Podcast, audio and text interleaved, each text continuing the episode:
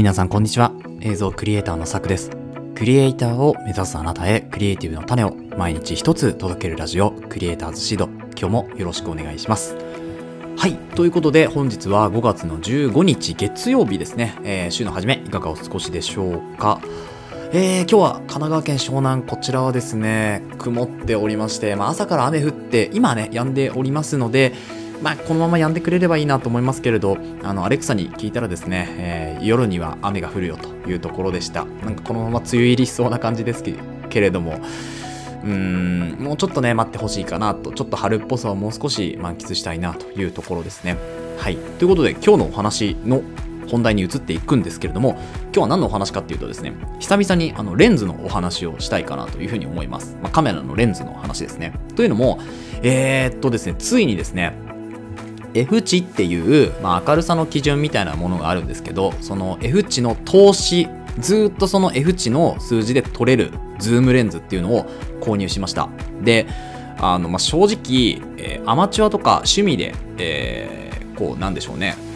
カメラとか映像を撮る方っていうのは、まあ、通しのズームレンズっていうのはそんなにいらないのかなって思うんですよね。まあ、本当にこう趣味を極めたい人とかっていう形であればですね、やっぱりこう手を出す、えーレンズなのかなというふうに思うんですけれど、まあ、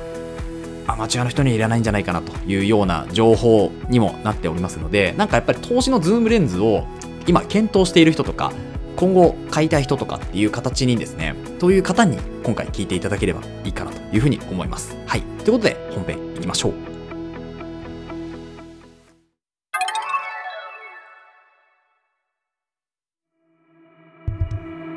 はい。ということで本編です。今回はですね、F 値投資のズームレンズを購入しましたというタイトルで、えーついに、まあ、この時が来たかっていうところなんですけれど、まあ、今まではですね、えっと、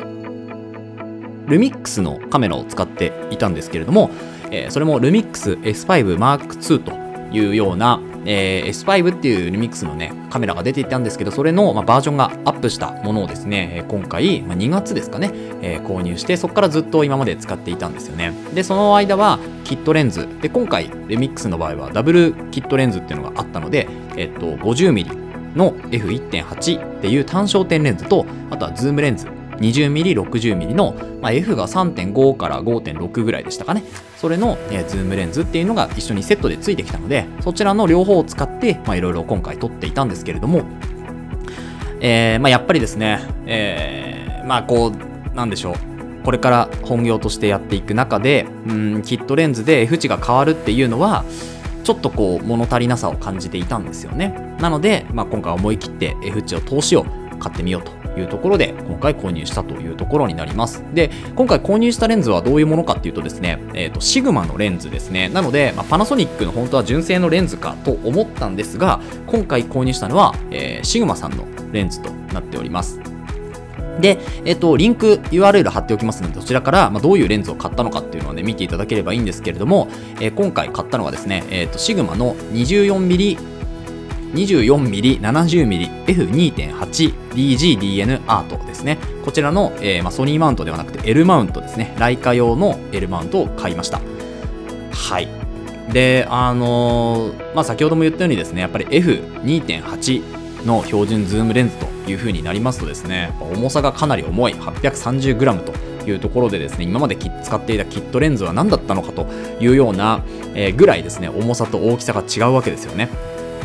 で、本当はですね、24mm、105mm の、えっと F4 投資のパナソニックの純正のレンズとちょっと迷っていたんですよね。なんですけど、まあ、そちらも今後買うだろうというところで、なんですけど、先に今回 24mm、70mm、F2.8 を買ったというところですね。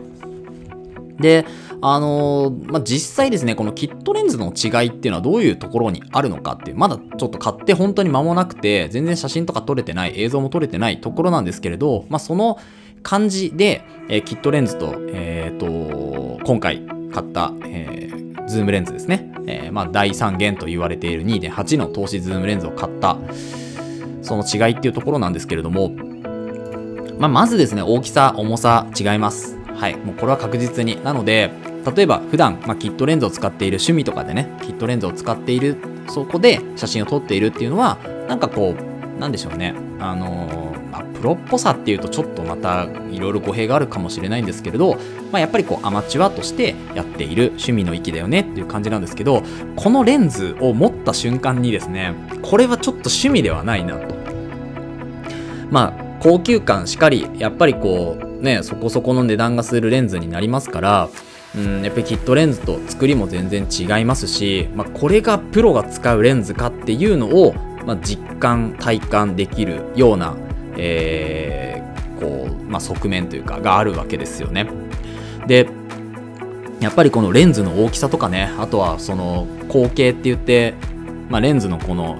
フィルター径っていうんですか？がやっぱり今までは 67mm っていうものを使っていたんですけど今回はですね 82mm かな？はい。あの 82mm なんですよ。全然こうレンズの大きさがそもそも違うわけですよね。で重いしっていうところでやっぱりこう質感とかも全く違いますしだからその辺がやっぱりキットレンズとはもう全然別物なんだなと。だから、まあ、アマチュアと本当のプロの差っていうのが、まあ、その写真の技量とかスキルはもちろんそうなんですけどやっぱり使ってる機材がそもそももう根本的に別物なんですよね。キットレンズを触ってからそのやっぱりこの F2.8 とかのレンズを触るとですねなんかこう怪物を持っているようなそういう感覚になるんですよ。だからまあそうやってこうプロの道に入っていくんだなっていうのもこう体感で、えー、何でしょう体でわかるっていう形になりますし気持ちもねだんだんこう変わってきますよね。だからこそ本気で何か目指したいとかこうクリエイティブの世界に入っていきたい飛び込んでいきたいっていう人はやっぱり形から入るっていうのは結構ありなんじゃないかなって改めて思いましたね僕はやっぱ形から結構入るんですけどなんですけどあの迷ってる方とかどうしようかなって思ってる方はですねやっぱりこう高い機材ではなくて、まあ、いい機材ですよね。自分にとっていろいろ本当に調べた上で、その機材が必要なのであれば、もうそれは飛び込んでみるべきだと思うんですよ。で、飛び込んでから実際に手に取ると、やっぱりこう決意が固まるというかね、うん、これでやっていこうみたいな、うん、こう気持ちになるんですよね。なので、あの、今回、こう迷ってる方の背中を押せればいいなというふうに思いまして、えー、今回、ポッドキャスト撮っております。で、まあ、なぜ買ったかっていうところには、まあ、先ほどちょっと冒頭の方にもお話ししましたけど、やっぱりこう、あの 20mm、60mm の F 値が可変の F 値ですよね。F 値が動くあのレンズも全然こう素晴らしい絵撮れるんですよ。本当に。なんですけど、やっぱりこう Vlog の息を出ないというか、うん、なんでしょうね。あの、撮った映像を自分でこう編集して楽しむ域をちょっと私の中では出なかったんですよね。で、あ、これがプロが撮った映像なんだっていうふうに思うためには、やっぱりもうワンステップ必要だなというふうに思って。で、それがやっぱり投資のレンズですよね。F 値が投資のレンズを使って、まず絵に安定性を出そうというところと、明るさを出そうというところですよね。あとはその解像度だったりっていうところで、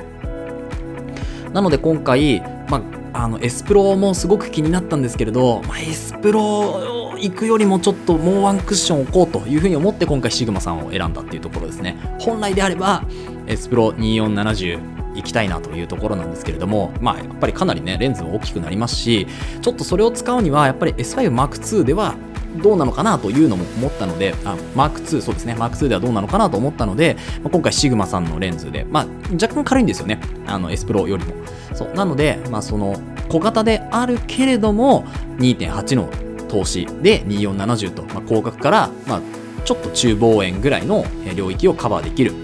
っていうレンズを、えー、買いました。はい。やっぱり20、60だと、まあ F 値がそもそも動くっていうのもあるんですけど、60ミリよりもうちょっと寄りたいっていうのが寄れないかったりですね。あとは自分の中で20ミリを使うっていうような場面っていうのがあまりなかったんですよ。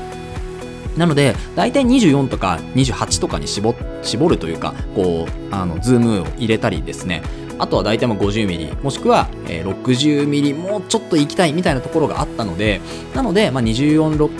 60っていうのを一回手放して 2470mm っていうのを買ったというところになります。なのでこの辺はですね例えば24105っていうレンズもあのルミックスの場合はパナソニックであるんですけれどそっちでもいいと思います。はい。やっぱり20を使うっていうのはなかなかこう本当にどういう現場で20を使うのかなっていうのはまだ自分もわかんないので、まあ、24であれば結構自分のこう撮影でも使っているので24っていうところではあるんですけどそこから例えばあと105、えー、70この辺をどうすればいいかなっていうところになりますよね。なので、あの、やっぱ1本で何でも取り切ってしまいたいっていう方は、まあ、多少 F 値が低くても、えー、104、105か、105まで、え、伸びるっていう、その、ズームのね、えー、レンジを確保するっていうのも一つだと思いますし、いや、やっぱり2.8ぐらいの明るさが、まあ、例えば室内で撮るとかっていうのも、えー、そういう現場もある。で、屋外でも撮る現場もあるってなると、えー、で、距離的にはそんなに遠くないと。自分が寄って、えー、自分が引いてっていうのができる現場であるっていうところであれば、やっぱり24、70で F2.8 でもいいかなというふうに思います。まあ、そんな形で、こう、F4 なのか、2.8なのかっていうところは迷うところではあると思うんですけど自分のこう仕事とかあとは自分の使いたい場面とかっていう想定して決めればいいんじゃないかなと思いますえっ、とまあゆくゆくどちらも多分持つことになると思うので、そういうふうに迷ってる方は、私も多分24、105近いうちに、えー、購入しようかなというふうに思っておりますので、まずは 2470F2.8 を購入したというところでの、まあ、今回は情報シェアというところになりました。はい、いかがでしたでしょうか参考になれば、えー、嬉しいです。はい。ということで、この放送では、クリエイターとしての考え方やテクノロジーやガジェットの情報、作業効率を上げるコツ、サイト、ツールなんかを中心に紹介をしております。リスナーさんと一緒に一流クリエイターを目指すラジオを作っていますので、応援いただける方はぜひフォローの方をお願いします。また、ラジオの感想や質問は Google フォームでお待ちしておりますので、どしどし送ってください。URL 貼ってあります。Twitter や Instagram もやっていますので、ぜひ遊びに来てください。それではまた明日お会いしましょう。ご清聴ありがとうございました。